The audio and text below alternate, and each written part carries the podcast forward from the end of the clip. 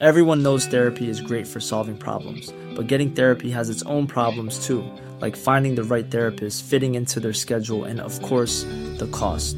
Well, BetterHelp can solve those problems. It's totally online and built around your schedule. It's surprisingly affordable too. Connect with a credentialed therapist by phone, video, or online chat, all from the comfort of your home. Visit betterhelp.com to learn more and save 10% on your first month. That's BetterHelp, H E L P. Ryan Reynolds here from Mint Mobile. With the price of just about everything going up during inflation, we thought we'd bring our prices down. So to help us, we brought in a reverse auctioneer, which is apparently a thing.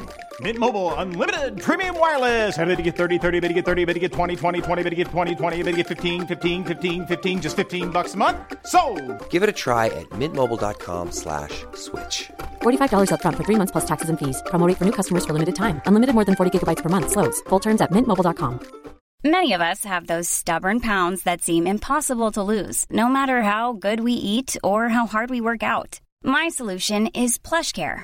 PlushCare is a leading telehealth provider with doctors who are there for you day and night to partner with you in your weight loss journey. They can prescribe FDA-approved weight loss medications like Wegovy and Zepbound for those who qualify. Plus, they accept most insurance plans. To get started, visit plushcare.com slash weight loss. That's plushcare.com slash weight loss.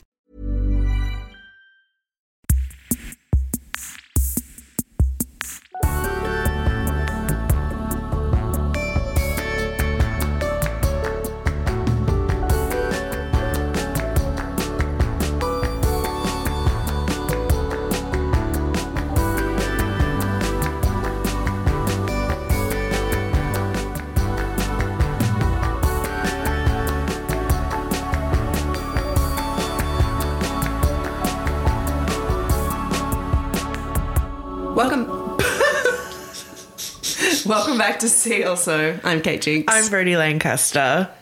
How you going, Jinxie? I am alright. I'm, you know, I'm okay. What about you? Good. I don't know how to start our podcast still 50 episodes in. Oh my god, happy 50 episodes. Happy 50 episodes. This is a milestone, right? I know we should be celebrating in some way. Well, we are. We're talking about lots of great things today. I've got a Coke Zero, you've got a coffee. I mean, it's living, right? Clink clink. I have some celeb news. Oh, go for it. After our recent chat about influencers, mm-hmm.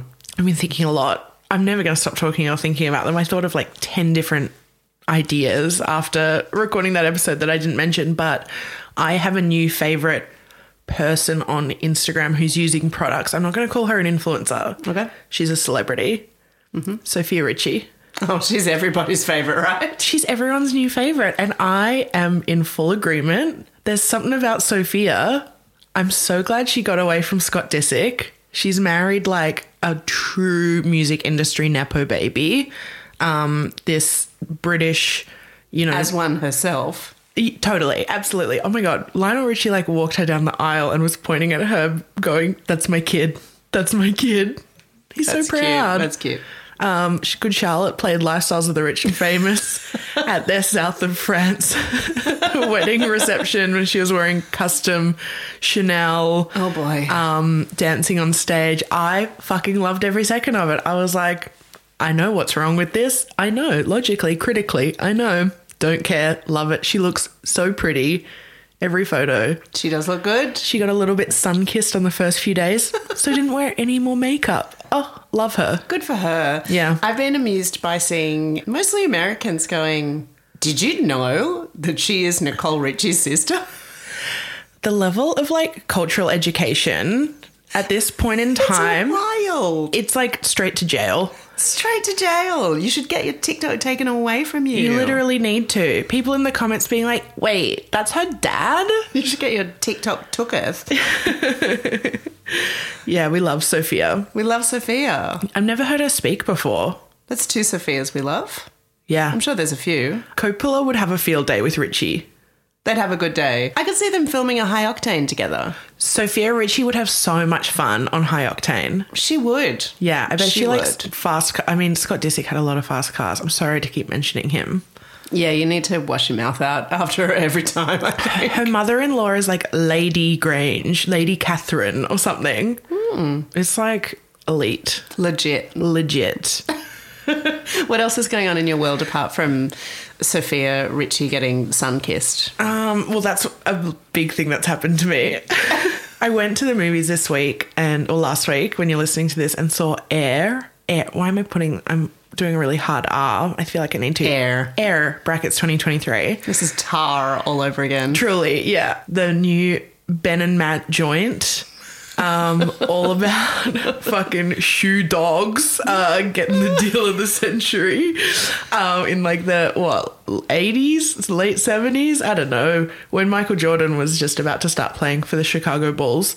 It was like capital M a movie just like all right when when I, if i ever find myself needing to put on something that will please me and my dad and mm-hmm. like all manner of people who maybe don't have anything in common It's one of those. air It's good to file that away, actually. oh yeah it's a it's like a a perfect three star movie Oh, yeah, right. Yeah. So it'd be good for the plane also. absolutely total plane movie i it, it did remind me of when i watched the big short on a plane and had taken some Valium and I just convinced myself that I knew why the recession happened in 2008 after Yeah. watching The Big Short. Like watching this movie, I was like, yeah, that's how deals are done in the NBA. Chris Tucker is in it. And I had a moment where he was like cracking jokes on screen. And I leaned over to my friend and went, God, I've missed Chris Tucker. And she kind of didn't react. And then after the movie, she reminded me because immediately in my head, I was like, there's a reason I haven't seen Chris Tucker around in years. Fifth Element, you know, since the Fifth Element, really. And she reminded me after the screening that he was on the logs for the Lolita Express. Um, Okay. Yep. So uh, allegedly was on the island with Jeffrey Epstein. Wow, now he's been ba- employed by. Ben and Matt. Oh. So casting him was a choice. Yeah, I didn't feel good about that. No, there's a lot of phone acting in this movie. Love that. Yeah, Viola Davis doing deals with Matt Damon over the phone. What's his name? Chris Messina yelling into the phone so hot, doing a real Ari Gold moment. Um, yeah, it was great. Did you see? Uh, there was like a recent piece somewhere. There was an interview with Ben. I, sometimes it's hard. Doesn't really matter. Uh, it doesn't really matter about how when they sold um, Good Will Hunting that they thought that they'd like oh. made it because Yeah. they got six hundred thousand dollars, which was like more money than they ever dreamed of. Yep. But then like they had to split that in half, and then they had to give ten percent each to their managers, and then like pay taxes on it, and then they were essentially left with like hundred grand hundred grand each, and they bought. They both bought a Jeep Wrangler, and then were left with fifty grand, and that's like that's all they took home from Good Will Hunting. How do you like them paychecks? I love that. I've got to see also for myself now that we're talking about being at the movies. Yeah. uh, I need to see Polite Society. What's that? Uh, So, Polite Society just came out in Australia, at least. It's by uh, Nida Manzoor. She made that TV show We Are Lady Parts, which I really enjoyed last year. Anyway, it's it's her first feature film. All right. Yeah, British comedian.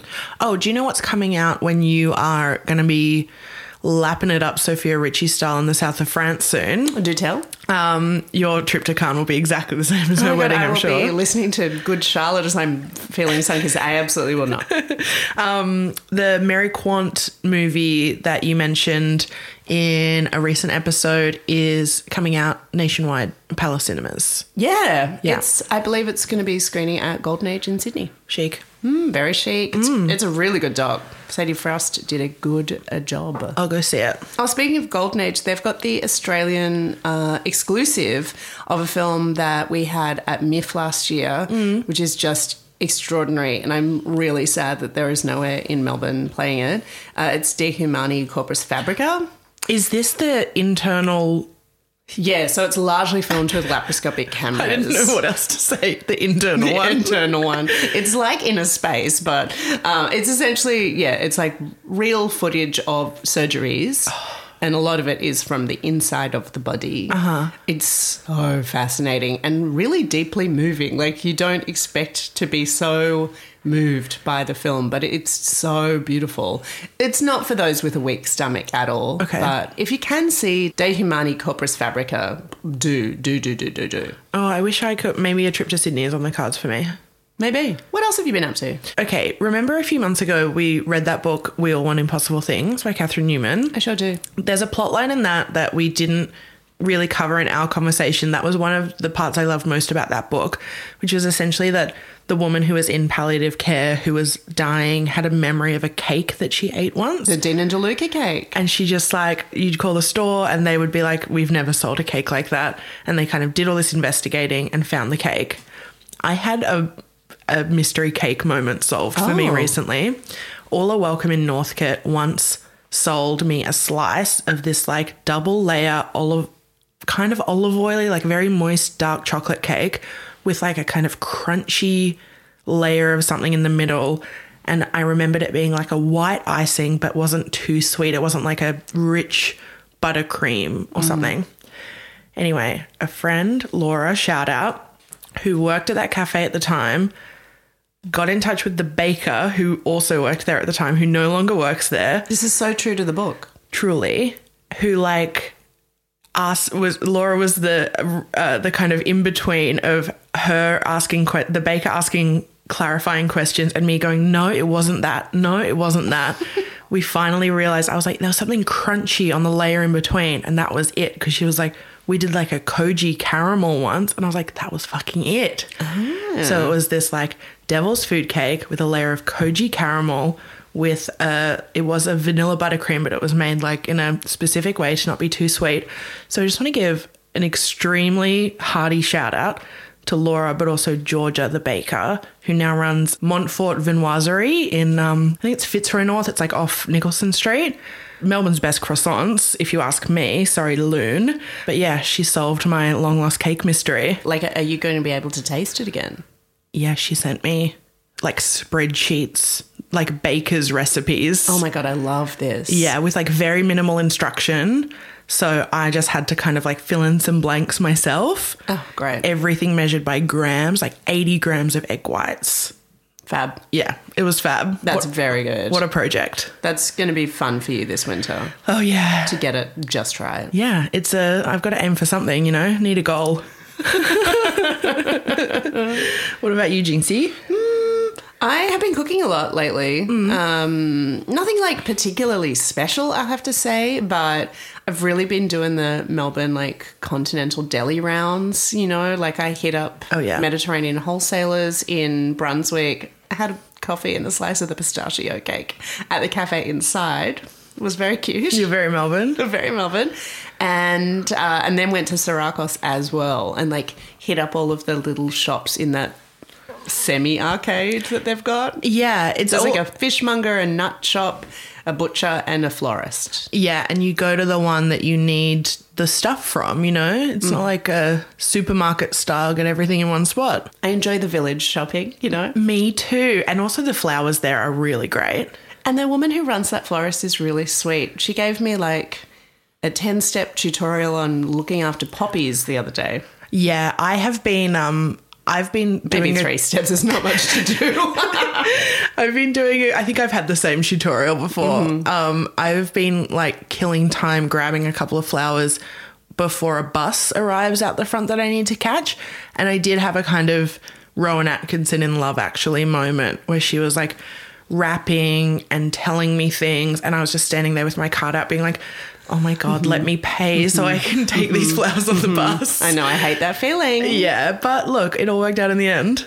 Yeah, I, I cooked some um, some friends some mussels last night and like a white wine with some chili and and just like a really big simple pasta. Shout out to my friend Di who coined the phrase simple pasta many years ago. Um, but yeah, just a simple pasta with like uh, I frizzled some anchovies with capers and garlic and then oh yeah. Oh, Oh, yeah. a frizzled caper. I love a frizzled caper. Yeah, yummy. So, yeah, I've been doing this kind of very fishy pasta dish recently and just getting it exactly right. Delish. And uh, some cavolo nero and parsley from my own subpod garden. How is your garden going? It's going really well. I was just Mary, Mary, quite contrary. yeah, you were. I loved It was it. Was an accident. Uh, it's going really well. My worms are going They're happy? gangbusters. do they go somewhere else in winter? Like, do they? No, they just hang out in there. They've got like a Mm. little blanket inside. Oh. Uh, and so they're currently eating through the blanket, but that's fine. Um, but yeah, they, yeah, it, they're really, they're thriving. Maybe I need a little worm garden. All my shit that I planted last year. My friend came over yesterday and goes, because I was like, I need your help. You're good at gardening. And he looked on my balcony. He was like, Well, first of all, everything is dead. So I think it's also because we get excited around spring, but then like the summers here are really lethal. Yeah. And yeah, it's like constant maintenance to keep anything alive Yeah. on a balcony in Melbourne, I have found. yeah, the fried mint stems are proof of that on my balcony that I just can't dig up and throw away. Yeah, yeah. Yeah. I've been eating well too. I've been going to some, having some really good little dinners at Embla and many of them at Mm. Oh yeah. Napier. How of was your. Embla dinner the other night? Oh, it's lovely. Um, The soured cucumbers are just the best thing. Yeah. We had this like anchovy whip situation that I hadn't had there before. Uh-huh. That was very good. But you know, like the cocktails were good, but the wine was just great. Yeah. I've only been to Embla once and I think I had those cucumbers. They have like a dust. Yes. Like green dust on them or something. Yes. Yeah. It's like a dill a dill frost over the top of That's the it. cucumbers. And I just want bread to like sop it up. scoop it all up. Oh, yes, you do. Yeah. Oh, we had some special events happen to us and our pets in the last week. Oh my god. Yeah. Our Korean pets We've both never had discussed birthdays. this before. They've never met. They've never met. Carol and Top Chef, yeah, they both turned well Top Chef turned two, Two. and Carol turned eight the end of April. Gorge. How did you celebrate? Well, I look, it's on my calendar, so it wasn't until I sat down at work for the day that I was like, "Oh my god, Carol, it's your birthday!" and I was in my office, and she was asleep on the couch and didn't register. Um, but I did have a visit from a friend later that day who had seen my Instagram post about Carol's birthday and brought over like a little treat, um, a little bit of like I don't know, funky mackerel in a plastic sleeve um, that Carol really enjoyed for her dinner, and a little toy for her, which her favorite toys are like leaves she finds outside and course. then chases around for hours, um, and a box to bite into, which I provided. That's good. Yeah. I gave Top Chef uh, some dog lato, which is. Before I had a dog, man, I made fun of these things. Yeah. Yeah. I was like, oh my God, why would you ever give your dog ice cream? It's really embarrassing. Uh, but my local grocery store has a whole fridge just dedicated to dog lato. Oh, I'm realizing now it's gelato, not latte. The, yeah, but it's for dogs. Um, And so I bought him some like berry flavored ice cream that comes in a cone. So he got that and he got some park time. And his best friend Rosie bought him peanut butter, which was pretty good. that's really cute. He loved it. He's he doesn't know. He doesn't know. He doesn't care. I really wish I could take Carol to a Starbucks and get her like a a puppy chino. Oh, yeah, they I've give you never- like little cups. Yeah, there are quite a few places in Melbourne, like cafes, that do it, but no. I mean, she loves dairy. I could just like give her some you milk can or froth cream. it up in your little frother. You're right, I could. She only likes like two licks of anything and then she's done. Oh, of course, of course. That is a cat's want. Yeah. Yeah. Spoiled little dreamboat. Absolutely. Um, speaking of spoiled people, I don't know. It's a terrible segue.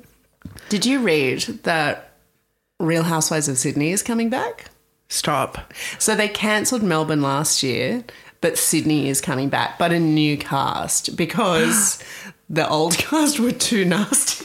Well, they famously were so mean that Bravo in America was like, no, we've shown some horrible people, but we don't want these But not ones. these ones. And Andy Cohen's never watched either of He's them. He's never watched them.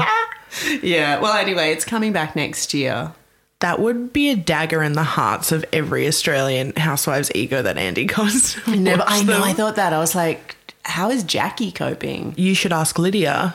I should ask Lydia. Send a, a letter by return post. because as as uh, you know, you had a lovely dinner at Lydia's house Infamously. many episodes ago. It's worth going back and having a listen if you missed that one. It really is. But she also has, you alerted me to this um, very early one morning. It was probably not that early, but for me it was. For you, early riser, not at all. But that she sells, she's selling her clothes online. She in has the been- shop in Lydia's closet. The shop is new. The ecom platform is new. It used to just be photos on her Instagram story. Oh, not always lo-fi. very, not always very um VM'd. Well, I mean, they're still not that VM'd, but um, they're, yeah, she is selling off some of her pieces, um, many of which uh, does have a little blurb on it that says um, "as worn" on Real Housewives of Melbourne. Obsessed. Love that. Uh, but I did find, I was like, I'm going to have a look in Lydia's closet and see what she's got. Uh, she had an amazing Comme des Garçons skirt, like a, a long pencil skirt, essentially. It's from the 2007 collection, which I was really obsessed with at the time because, like, all the models came down with funny little mouse ears, like, they were mouse ears, and like extreme, like, lots of purple eye makeup and stuff. And they, I just was really obsessed with that particular runway show. Yeah. So in that collection, they did a series of um, skirts and pants and tops that have like 3D, like puffy hands. So when you wear the skirt, you've got like a pair of hands coming around your waist. Anyway, Lydia was selling that For one hundred dollars. amazing. One hundred dollars. Yeah. it's not right. It's not, but it's okay because now it's yours. Oh, now it's mine. I clicked that thing so fast. Anyway, and it arrived and it's perfect. I can't wait to see you wear it. It's really ridiculous. Like it's it was one of those like It's so great. I can't. full ridic like the fact that Lydia items. owns it makes me be like, Lydia, you've got more wonders hiding in that closet because I never would have thought that Well, she was like thing. a freakish, demented hands Comme kind of girl. No, same. And so like it it was very different to everything else that she was selling. Yeah. I gotta say. But you know, there was some like cute Miu Miu clogs in there, too small. But uh yeah, the fact that she's got a Comme skirt like that, Mm. yeah, I want to know. I want to know. She had some like neon yellowy green like Dries Van Noten sandals last year that I was very tempted by. I thought, hmm. well, they're kind of velcro-y, so if they're a size too small, I can kind of fake it. But um, ultimately, I didn't grab them. And you had a conversation with her about like selling off her stuff too, right? She she'll just tell you stuff. If you go to dinner at Lydia's house, she just says stuff, and it's great. So she we didn't ask about her selling her items, which she was doing a lot of at the time, but she was just like, I've got so much, and I've I've worn it all on the show, and people want it more than I do. kind That's of thing. great. Yeah. I do a few major op shop drop offs each year and not just like sell it through Mutual Muse, etc. or eBay or Vestiaire or whatever, because I have had such incredible luck at op shops my whole life that Mm. I'm like, I need to keep like feeding the beast. Like I have to Yes. pay it back. I need to It's keep karmic. my karma in check at the op shops. Mm-hmm. Yeah. It's the reason why they're called Goodwill in America. It's true. You right? need a little more of it.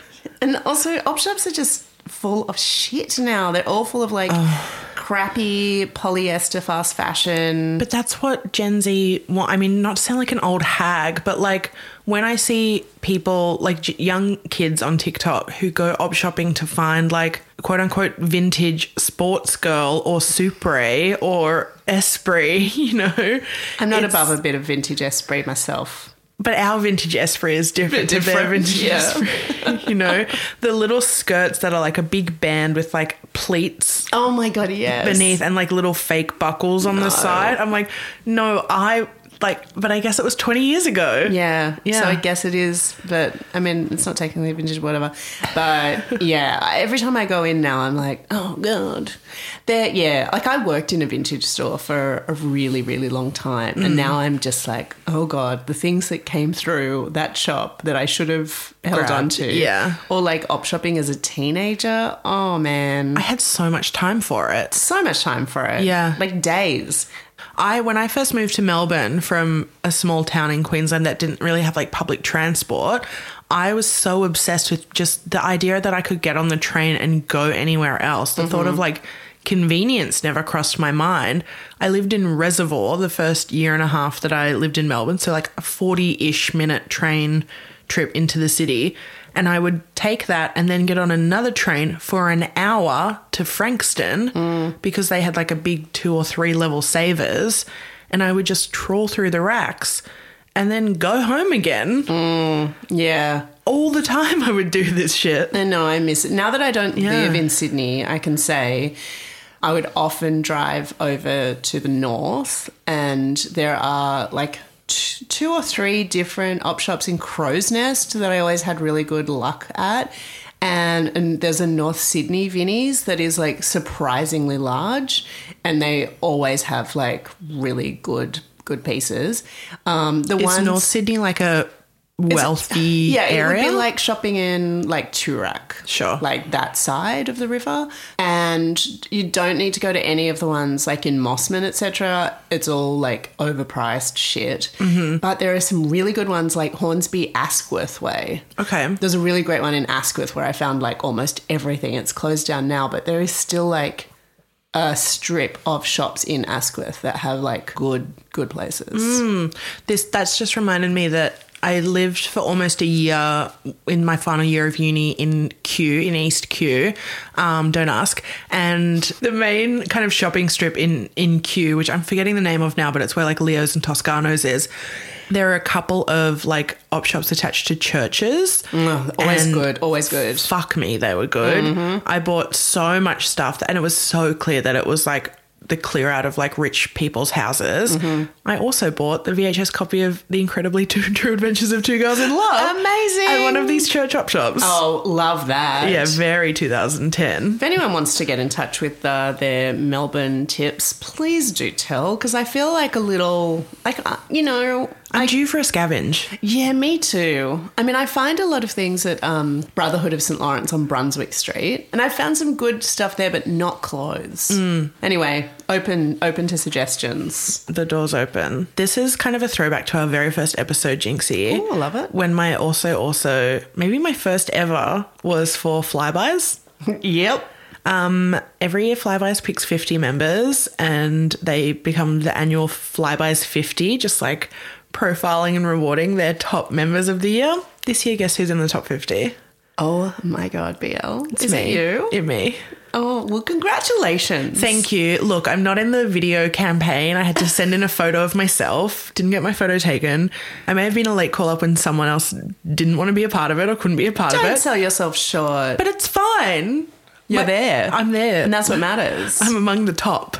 Well, congratulations. Thank you. elite Flybuys member. Thanks. I've got a hat and a tote bag and a jumper. Do you? They send you merch? Yeah, I got a shiny new Flybuys card um, to replace the one that I got in the 90s when my mum signed me up. I'm a little sad about replacing it, I've got to be honest. Oh, wow. It's like when you get a new driver's license or something. Yeah. And then you're like, oh, I am 10 years older. Yeah. Oh, passport photos. All good. Oh, I did look like a child in my last one. All right. Well, congratulations. Thank you. And That's if you want great. any tips, um, hit me up. Okay. I love a rewards program. I know you do. And I love that for you. The yesteryear issue of New York Mag, the It Girl issue, came out, I think, a day after we recorded our influencer episode. I of- know. See, also recently. So cruel. So cruel. I saw it and I was like, can't wait. To, I think I put it on my Instagram story and said, can't wait to hear podcasters talk about this. Now here we are. it would be too late for us to do it, but I don't care. I actually haven't heard anyone else talking about it also. So we just have to. we, must. we simply must. We have to get into it. I wrote my notes and I said, I'm going to keep it really brief. And I've got about 500 notes, words in front of me. of course, of course. I mean, there was such a kind of hoo ha about the Nepo baby uh, issue that Mm-hmm. they did a few months ago. And this sort of feels like that level of things. Like it's such a, it's like a real deep dive into it girls and it girl culture. Mm. And it's very much a, well, who did they pick and who did they leave out? Like there is still the in and out. Totally. They went through the decades of It Girls, and I feel like if I assume you had a similar reaction to me, you're just scanning to be like, did they pick the people I would have picked? Yes, yes, yes, yes. And then as it gets to like the more recent ones, the present day, Uh-huh. the, the 2010s and 2020s, I was like, who? yeah, I was exactly the same. Yeah, the like modern day it girls. I was like, oh No, they're, they're just not who I people would've who have. TikTok. Yeah, or just like a bit famous. a bit already. famous. Yeah. I did like that they um some people were in there because of their proximity to other celebrities. Like they had the little acronym FOOT, which stands for Friends of Olsen Twins, or FOLD, which is Friends of Lena Dunham. so like a Jemima Kirk and Audrey Gelman fall into the latter category. I wonder how Audrey feels about that. I think it's accurate. I think it's accurate too. Yeah. I mean, she's it, it's they had a kind of like girl bossy tangent in the cover story about like Emily Weiss and Audrey Gelman. Um, but it was really funny to think about how the kind of cool girls became like the ones with very professional jobs at some point and stopped being the girls who were like coked up with mascara running down their faces. Yeah, I mean, I guess that's what Audrey Gelman was always about, like working in like politics. Yeah. and- yeah, She was kind of more buttoned up than the rest, even if she had like a yeah, braided headband. yeah. having our influence episode so fresh in my mind, I did think a lot about how, like, reading this cover story, I was just struck by like how much coolness used to be a priority mm. and how I feel Coolness was currency. Absolutely. And like that's what makes an it girl, you know? And it's like, you know, they mentioned the word chic in there. You know, it girl is like the word chic, one of these words that is like kind of subjective, but um, you kind of know it when you see it kind Yeah. of thing. But like cool used to be so important Like, in like irony or porn. You know it when you see it. A hundred percent. But like, you know, a sense of coolness, whether it was just a hot girl smoking a cigarette or not, but it used to be so important in like the making of like a cultural figure. Whereas now I feel like I don't know. I again, I don't want to sound like an old bag, but like I feel empathy for young people because I feel like a lot of the only people they have to look up to are just like hot slash popular. Like there's not a mm. there's not a kind of coolness or like a cultural cachet that comes with someone like not to overuse her as an example, but like an Emma Chamberlain, you know? Sure.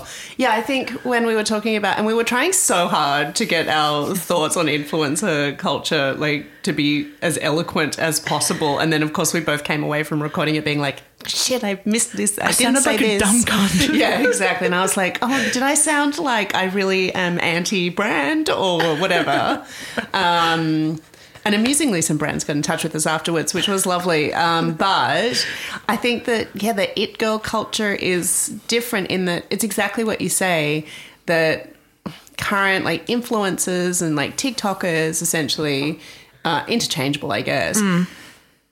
Like their whole fame is around interacting with brands. Yeah. So it's really like I'm doing this ad or I'm doing this like unboxing or whatever, but they don't have anything.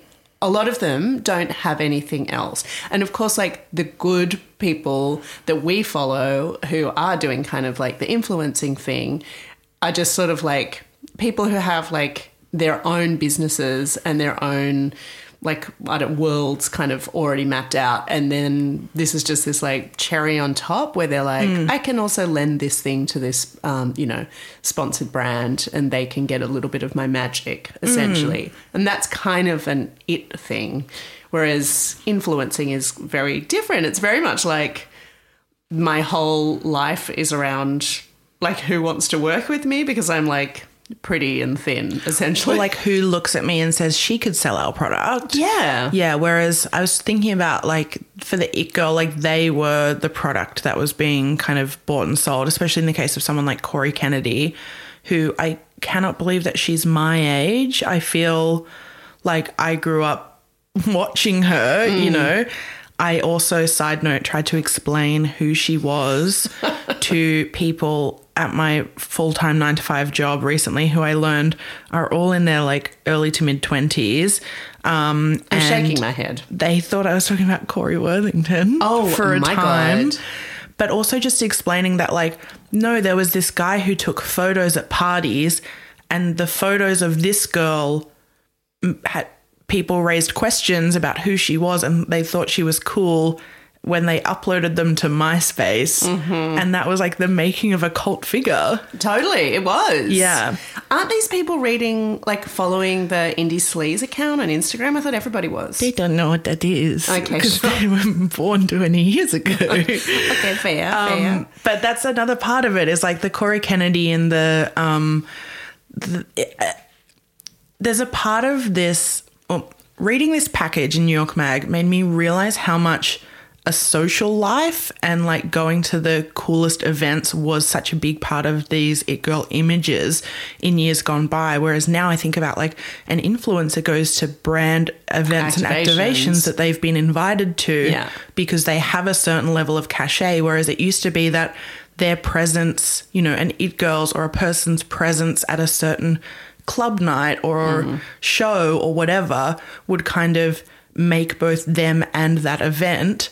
Um, and yeah, I think that there's there's not a whole lot of like trend setting and like social life and like that kind of taste making element to it anymore. yeah, totally. It's like Cory Kennedy at, like, Lit or Max Fish, both are valet, and, like, Chloe Sevigny at Sway and Edie Sedgwick at, like, the factory parties, Yeah. you know? Like, it's, it's very much... That's how they became kind of famous for being out, essentially, which is like a real socialite thing. Absolutely. you know, um, I really liked the piece on Cory Kennedy in particular. Yeah. It made me kind of sad, like, you know, reading about how she thinks about those experiences and what it made her feel. There was the always something quite troubling about the photos of her as like a 15 year old. Yeah, because she was really young and she was like dating Cobra Snake, and um, she like wasn't really kind of into the whole thing, but it just sort of happened to her. Mm. But now she's got a house in Connecticut with her partner, and she wants to be a hipster farmer. And I was like, good for you, Cory Kennedy. I love that for Cory. and I also loved how the interviewer was like, Cory Kennedy is still a really good time. I enjoyed love that. She was like stealing puffs of her cigarette the whole time. and calling them draggies. I was like, Draggies. she's still the same. That's she's still fun. the same it girl. That's fun. Yeah. They did reference like a famous profile. You mentioned Chloe Sevigny before. Obviously, the Jay McInerney New Yorker profile of her mm-hmm. when she was just 17. And like Chloe in this current issue claims that she's not an it girl. She's like, I've grown out of it. I'm like, you are always going to be fucking it girl. But You're- she has to say that. she has to. You, you can't, can't, call acknowledge yourself it. an it girl. Yeah. But she's almost 50 and is still like the like preeminent cool girl of all she cool is. girls. She's very cool. There was like an Alexa Chung like little profile as well. I liked that. I liked it too. I love Alexa. Her book It did not get it, I thought. but side note, I I did think like the fact that she lived in New York made her qualify for this, even though she is like she's a British girl. yeah, She's- but she did have that. She did have a nice apartment. She had a great apartment in New York. anyway, semantics. Which she recently sold.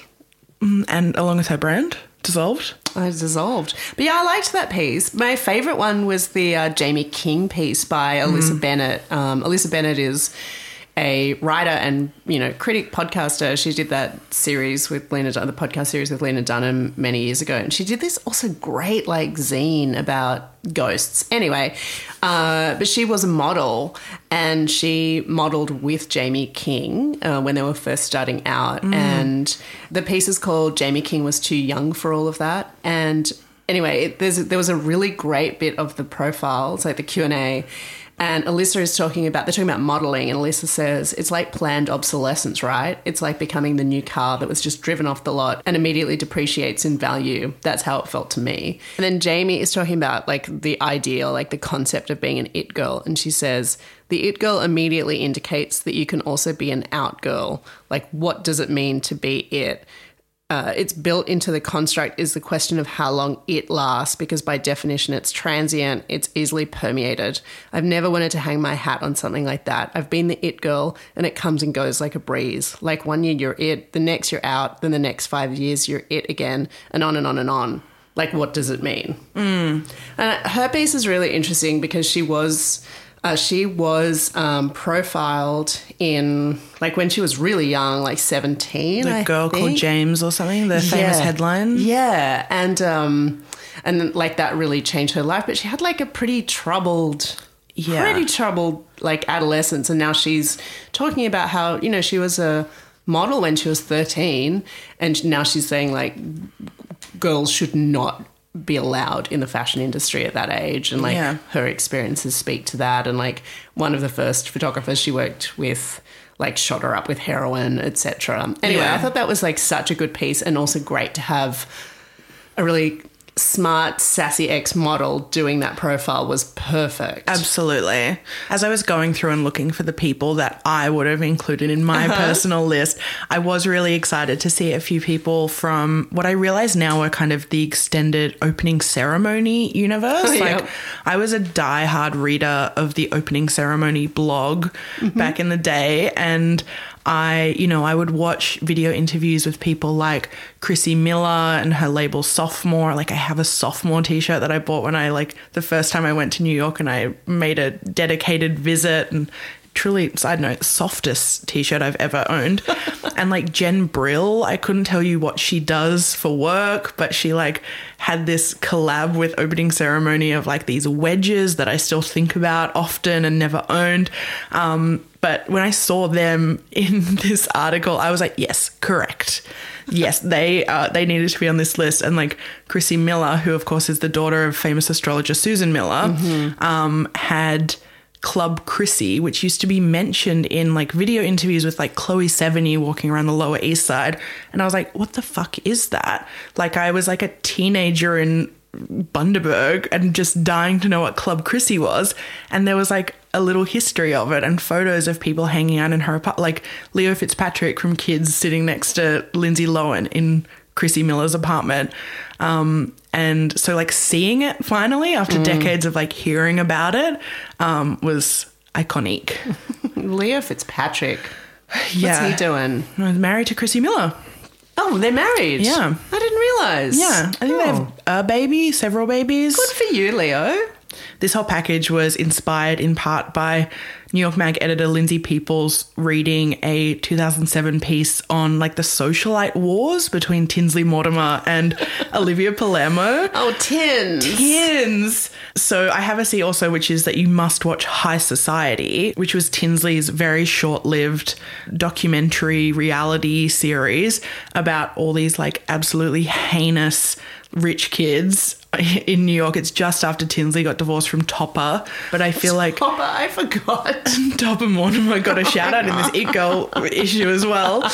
Um, but a lot of the people whose names crop up in this list of like 101 It Girls intersected with that, including, I feel like Davina, who kind of faked her identity to be a socialite and started Hamptons magazine, which like featured Bethenny Frankel on the cover. We saw her on Roni. Anyway, it's a whole wild world, and I think you're gonna love it. I've never seen it, so I must. It's all on YouTube. Like some person has ripped it and uploaded it.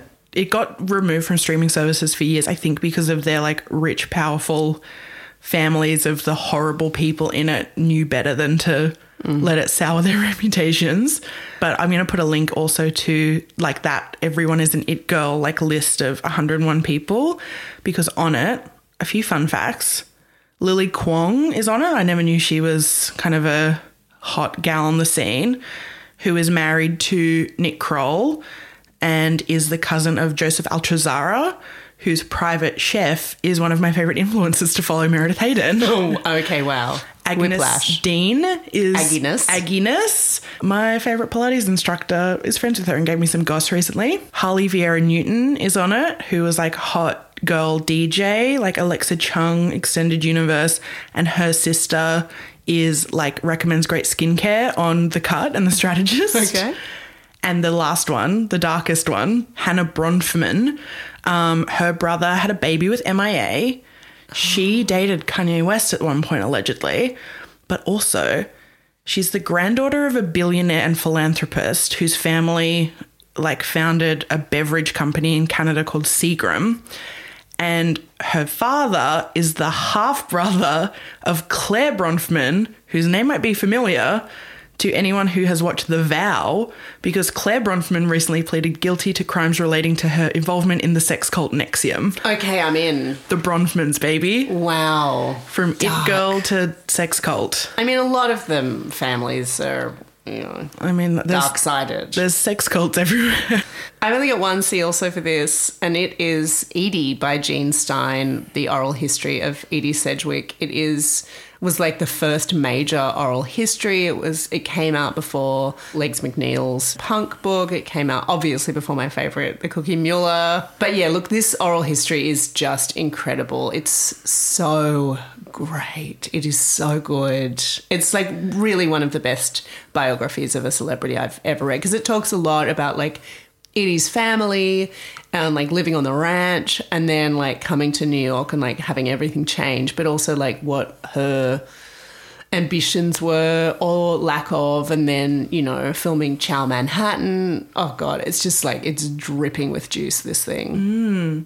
Dripping with juice. Gross. That was gross. Sorry. I loved it. Hey, I'm Ryan Reynolds. Recently, I asked Mint Mobile's legal team if big wireless companies are allowed to raise prices due to inflation. They said yes. And then when I asked if raising prices technically violates those onerous two year contracts, they said, What the f are you talking about, you insane Hollywood ass? F- So to recap, we're cutting the price of Mint Unlimited from $30 a month to just $15 a month. Give it a try at mintmobile.com slash switch. $45 upfront for three months plus taxes and fees. Promo rate for new customers for limited time. Unlimited more than 40 gigabytes per month. Slows. Full terms at mintmobile.com. Hiring for your small business? If you're not looking for professionals on LinkedIn, you're looking in the wrong place. That's like looking for your car keys in a fish tank.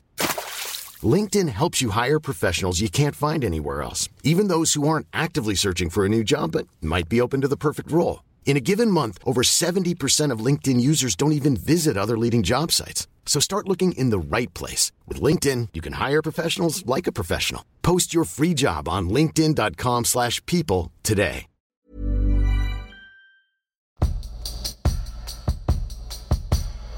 Okay, BL, our next topic. It got bumped from my also also straight into its own segment because it is so fucking good. She got promoted. She got promoted. She went from stories to grid. um, it's Dead Ringers, which is currently on Amazon Prime. Oh my God. I don't even know where to start. I just love this show so much. And I am sick of reboots, 100% sick of them. I would not have watched this had it not been for Rachel Weisz in the lead role. So Dead Ringers is it's a reboot of the David Cronenberg film from 1988 of the same name, starring Jeremy Irons. I cannot hear Jeremy Irons without thinking of that famous Simpsons episode where Lisa Simpson is playing that anagram game, and sh all she can think of is Jeremy's iron.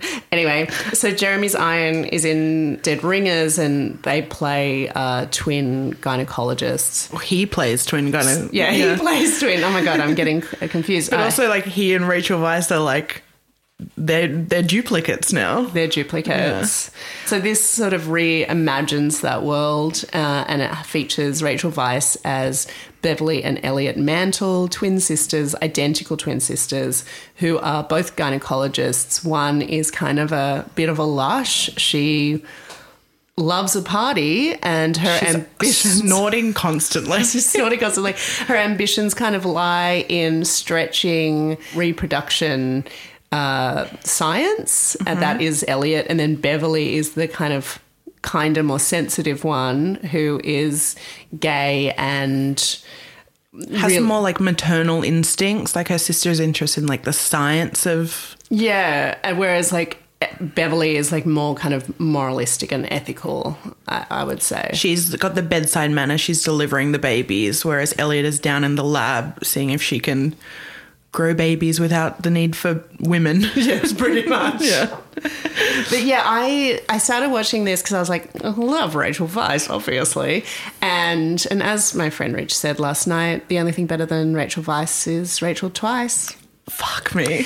Uh, but it's yeah, look, it's true, it's fucking true. It is. Watching them interact with each other, you truly forget it's just one actor. I know. I feel like such a like idiot when I'm watching it because I'm like the whole time I'm just like, wow, they're really good. They're both really great. They're so good. They're so These two actors. And then you stop and think about it and you're like, how are they actually filming this? And does everything just take at least twice as long to film? I mean, I guess so. I guess so. anyway, It also features our Michael Chernus from our fave show Severance.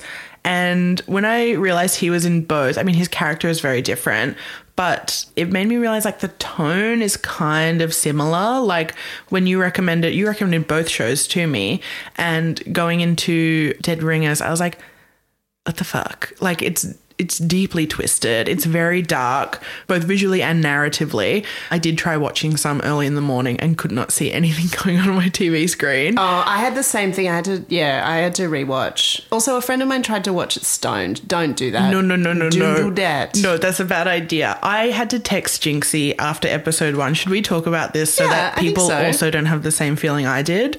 I was worried that they weren't really twins. I texted Jinxie and said, Is this going to be like a Fight Club situation or like a Sixth Sense or a United States of Rachel Weisz? And you assured me that I was like, I don't care about spoilers. Just tell me that they're they're really twins. And you were like, they are really twins. Yeah, and that's not a spoiler. They're just twins. they're Like, just twins. that was something that you were reading into it. And it, of course, it does happen because this show does have a lot of flash forwards, flashback. You often don't know what timeline you are in, or one twin is like attending something by herself Mm-hmm. and saying things, and you're like, what? Hey, what? How does that all relate? Yeah. And like by the end of the series, it all just like is wrapped up in this terrifying, beautiful bow. Um, I've still got one episode to go. Oh, yeah, so we're not going to spoil. We're not going to spoil. I just really adored this show. I think, Yeah. yeah, it's, you brought up Severance. I really have not loved a show since Severance like this. Like, Yeah. yeah, we all love Succession, but this, I don't know, this is doing something Mm. It's different. It's yeah. Do I need to watch the original, the David Cronenberg? Should I? Yeah, I think you should. It's worth watching. Um, I remember seeing it at the time and um, way too young, and uh, it really stayed with me. Oh God. Oh, it sure will. I when I looked this up also to like check a fact or something, there was a news.com.au headline in my search results that just said graphic scenes will make your stomach drop. and that was the headline of an article about Dead Ringers. Like it's fucked up. Yeah, this does need a little bit of viewer advice. There, I mean, you do the it, like right away in the first episode, like you're seeing surgical scenes, like they It are opens working on in a- a you know birthing center. Yeah, there's like blood clots in your face in the first five minutes. Yeah, Yeah. You- I would say if you have had a traumatic birth experience recently or you know something that is you know troubling to you this is not the show for you Yes. like there is a lot of uh like you really do see a lot of births and whether they go well or not you see it all.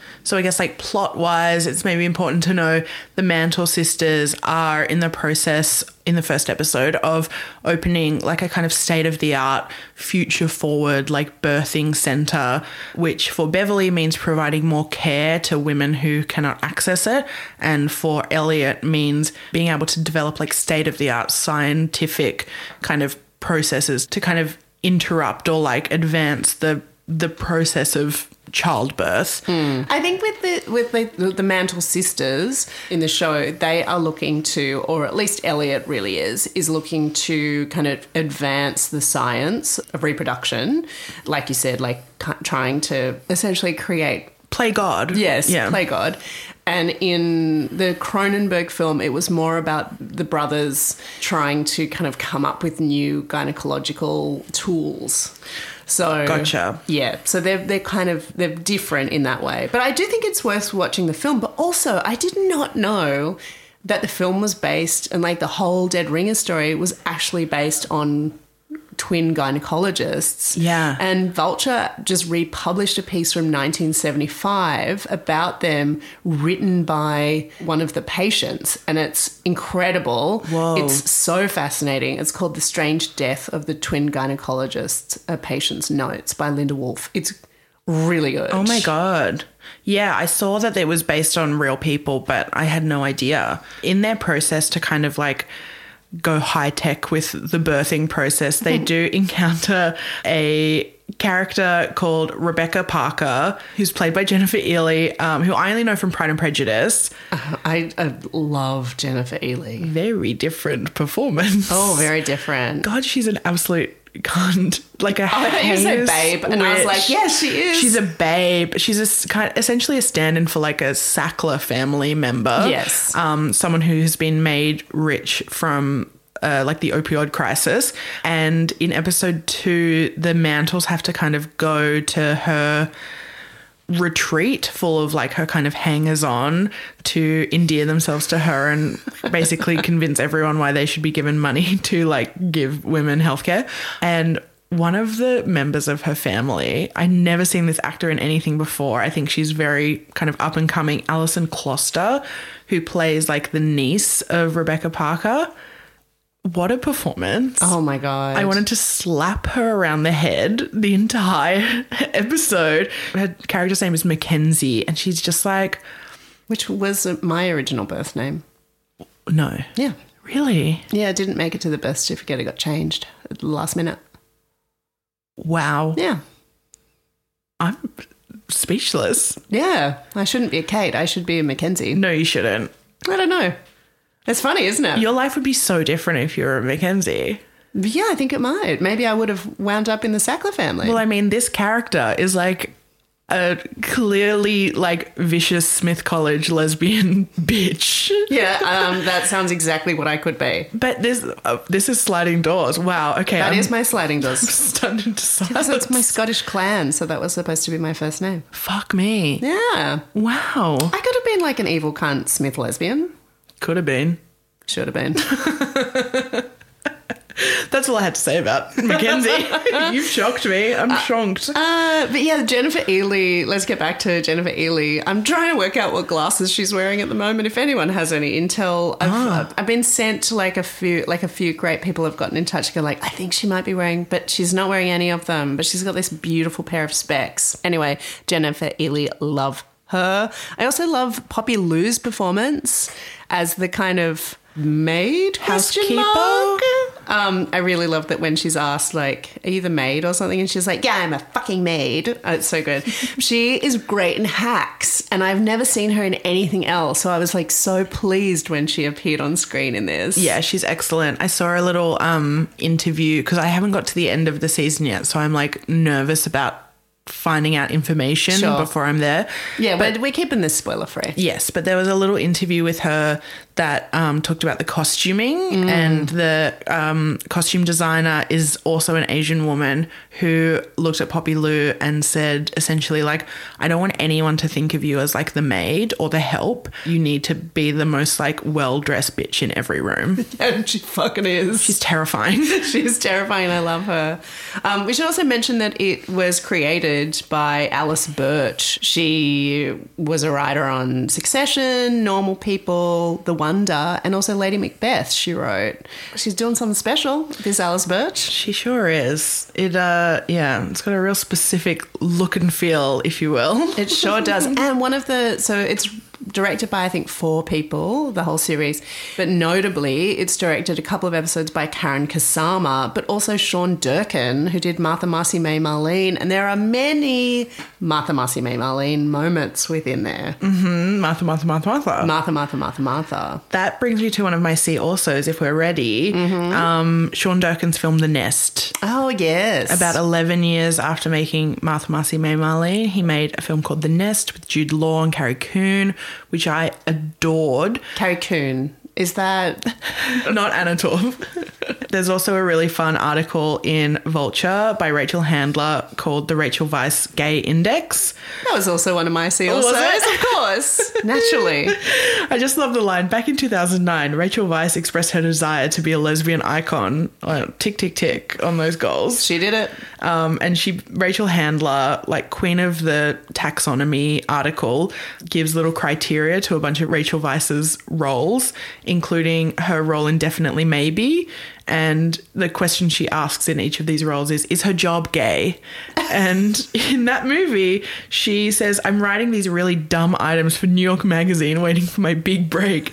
So Rachel Handler says, writing this article puts me in that exact same category, and I am queer. So by the transitive property, yes, her job is gay.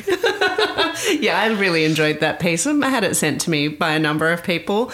Everyone's seen The Favourite, I hope, with, you know, where that really kind of rocketed her to a lesbian icon mm-hmm. status.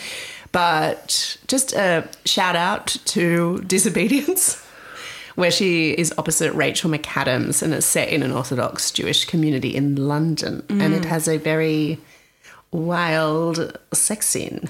I didn't know, stupidly, that Rachel Weisz was married to Daniel Craig. I didn't know it. I didn't know this either.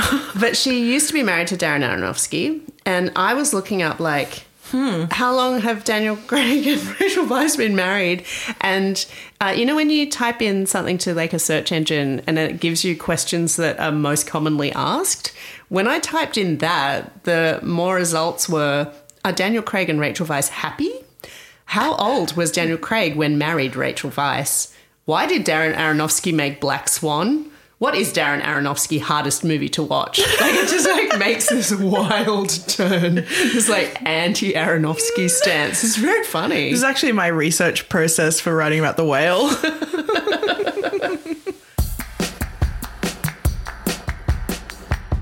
All right, it's time for our also alsos. Before we dive in, uh, just a quick FYI, we're going to be talking about Beau is Afraid in a future episode coming very soon. So if you have not yet sat down to watch the new Ari Aster and emerged three and a bit hours later, if you want to make time for it before we talk about it, go ahead. If you're not going to do that, that's fine. yeah. I, I think like, if you're going to see it, you're going to see it. Yeah. We're not going to pressure you into seeing Beau is Afraid. No, but we are going to talk about some plot points in it, which, you know, the trailer gives absolutely nothing away. So It does not. if you're concerned about knowing a little too much, go see it. What's your first one? My first one is a read also. It's a romantic comedy by Curtis Sittenfeld. Like, duh. like every Adoy. woman in our age bracket is doing at the moment. We're tearing through this Curtis. Also, men in our age bracket. Sure. Mm, Spoiling it for you. Spoiling it for me. Um, I read this in two sittings. And in my notes, I wrote yum yum. Um, in an article about it in W Magazine, the writer said, Everyone I know who's read a romantic comedy has devoured it in around 48 hours. I myself pulled an all nighter. And, you know, I have said on the podcast before, I'm such a slow reader. I'm not a reader. I've decided I'm a reader now. I think you were always a reader. It was one of three books I finished in a week. Yeah, it's a fast mover. It sure is. I'm And- about like three quarters in. Yeah, you're in the emails? I'm in the emails. Yeah, uh, the emails is a good part of the book, and um, we'll say more coming up soon. But uh, that's about it for now. Yeah, I would say absolutely just get this right now. You will finish it very quickly. You will finish it in time for our episode. Yeah, we're recording this on Independent Bookstore Day, also, so go buy it from one of those. I did. Yeah. Good for me. You gotta. You I did too. must. Did I get it from Neighborhood Books? I think I did. We got it from the Brunswick Street bookstore. Shout out. Mm. All right, my first one is a pod also. It's Stiffed by Jenn Romolini from one of our favorite podcasts, Everything is Fine, that we've talked mm-hmm. about on a previous episode. But it's about Viva magazine, which was essentially started in New York in the early mid 70s by Bob Guccione, who was the founder of the men's magazine. I shouldn't say men's mag, it's the founder of the hustler esque magazine Penthouse, mm-hmm. which was like a big, made a big, big, big bid to compete against Playboy. Like it was much more salacious, shall we say, mm-hmm. less gentlemanly. Anyway, Viva was an erotic magazine for women. And so he kind of founded it. But it was staffed pretty much by all feminist writers and editors. You know, people like Betty Friedan, and then it had profiles on like Maya Angelou. Like, it quite an incredible thing. If you're thinking, this sounds like Minx, the TV show, I think that's kind of where they got it from. Yeah. But um, I'm really, really enjoying this podcast series. I'm only like maybe three or four eps in, and I think they've just finished recording the latest one.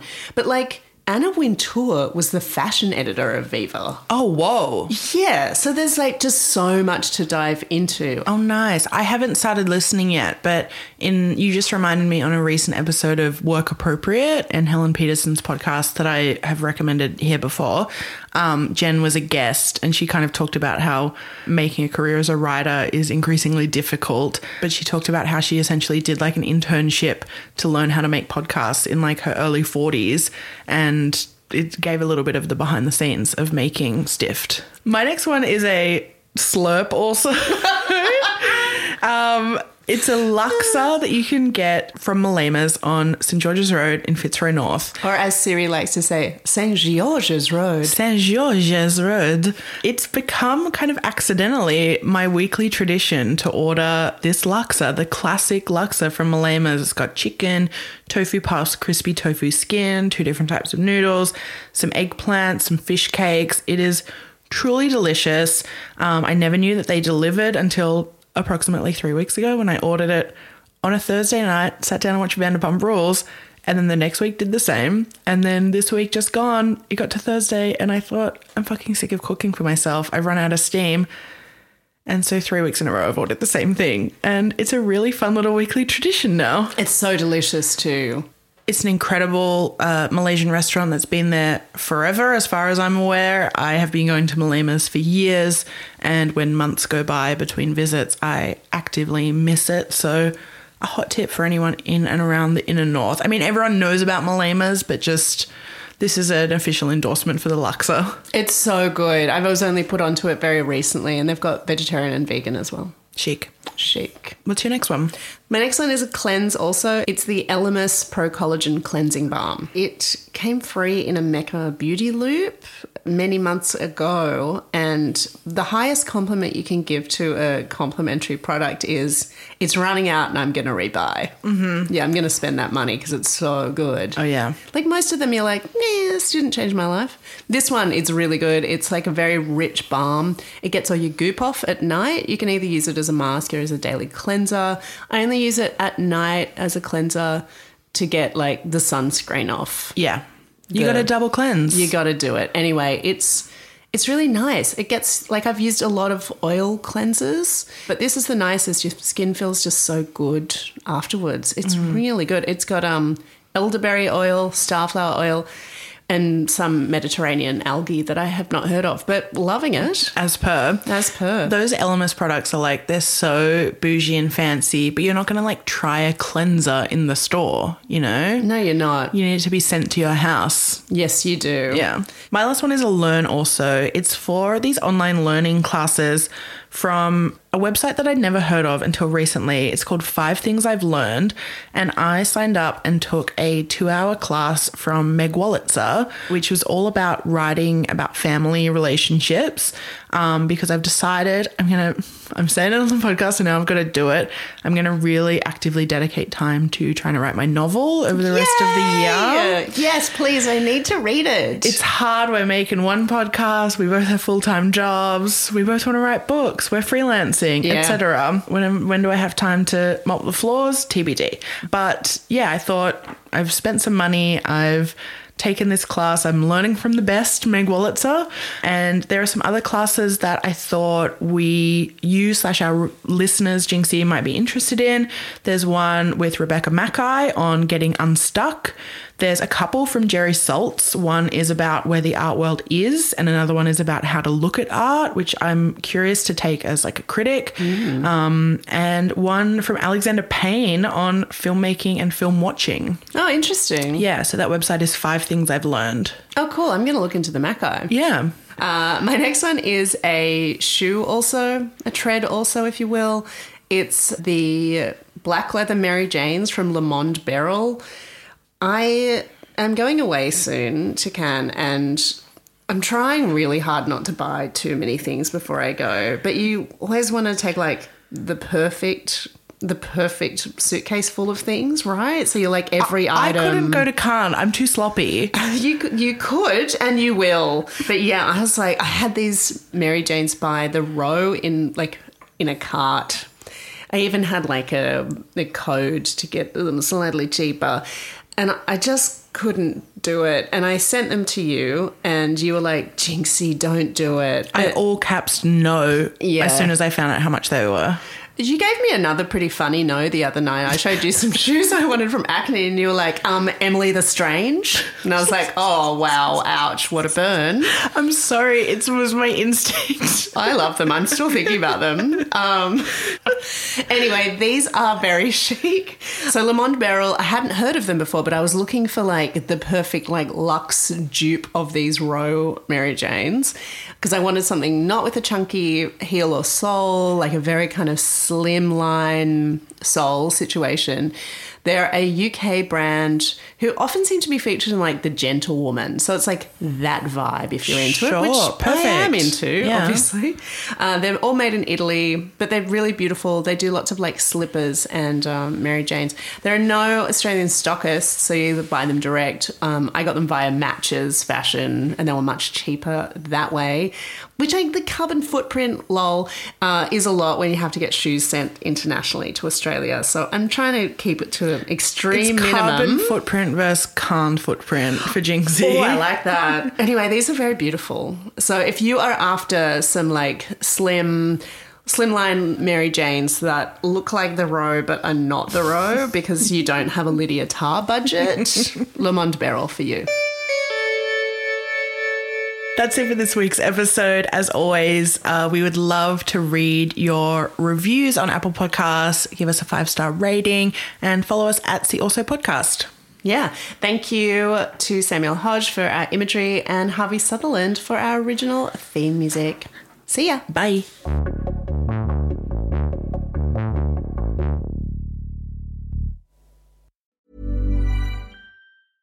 Mom deserves the best, and there's no better place to shop for Mother's Day than Whole Foods Market. They're your destination for unbeatable savings, from premium gifts to show-stopping flowers and irresistible desserts. Start by saving 33% with Prime on all body care and candles. Then get a 15-stem bunch of tulips for just $9.99 each with Prime. Round out Mom's menu with festive rosé, irresistible berry chantilly cake, and more special treats. Come celebrate Mother's Day at Whole Foods Market.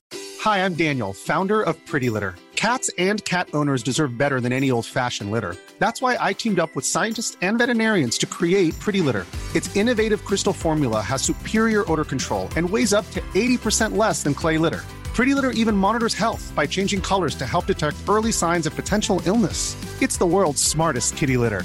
Go to prettylitter.com and use code ACAST for 20% off your first order and a free cat toy. Terms and conditions apply. See site for details.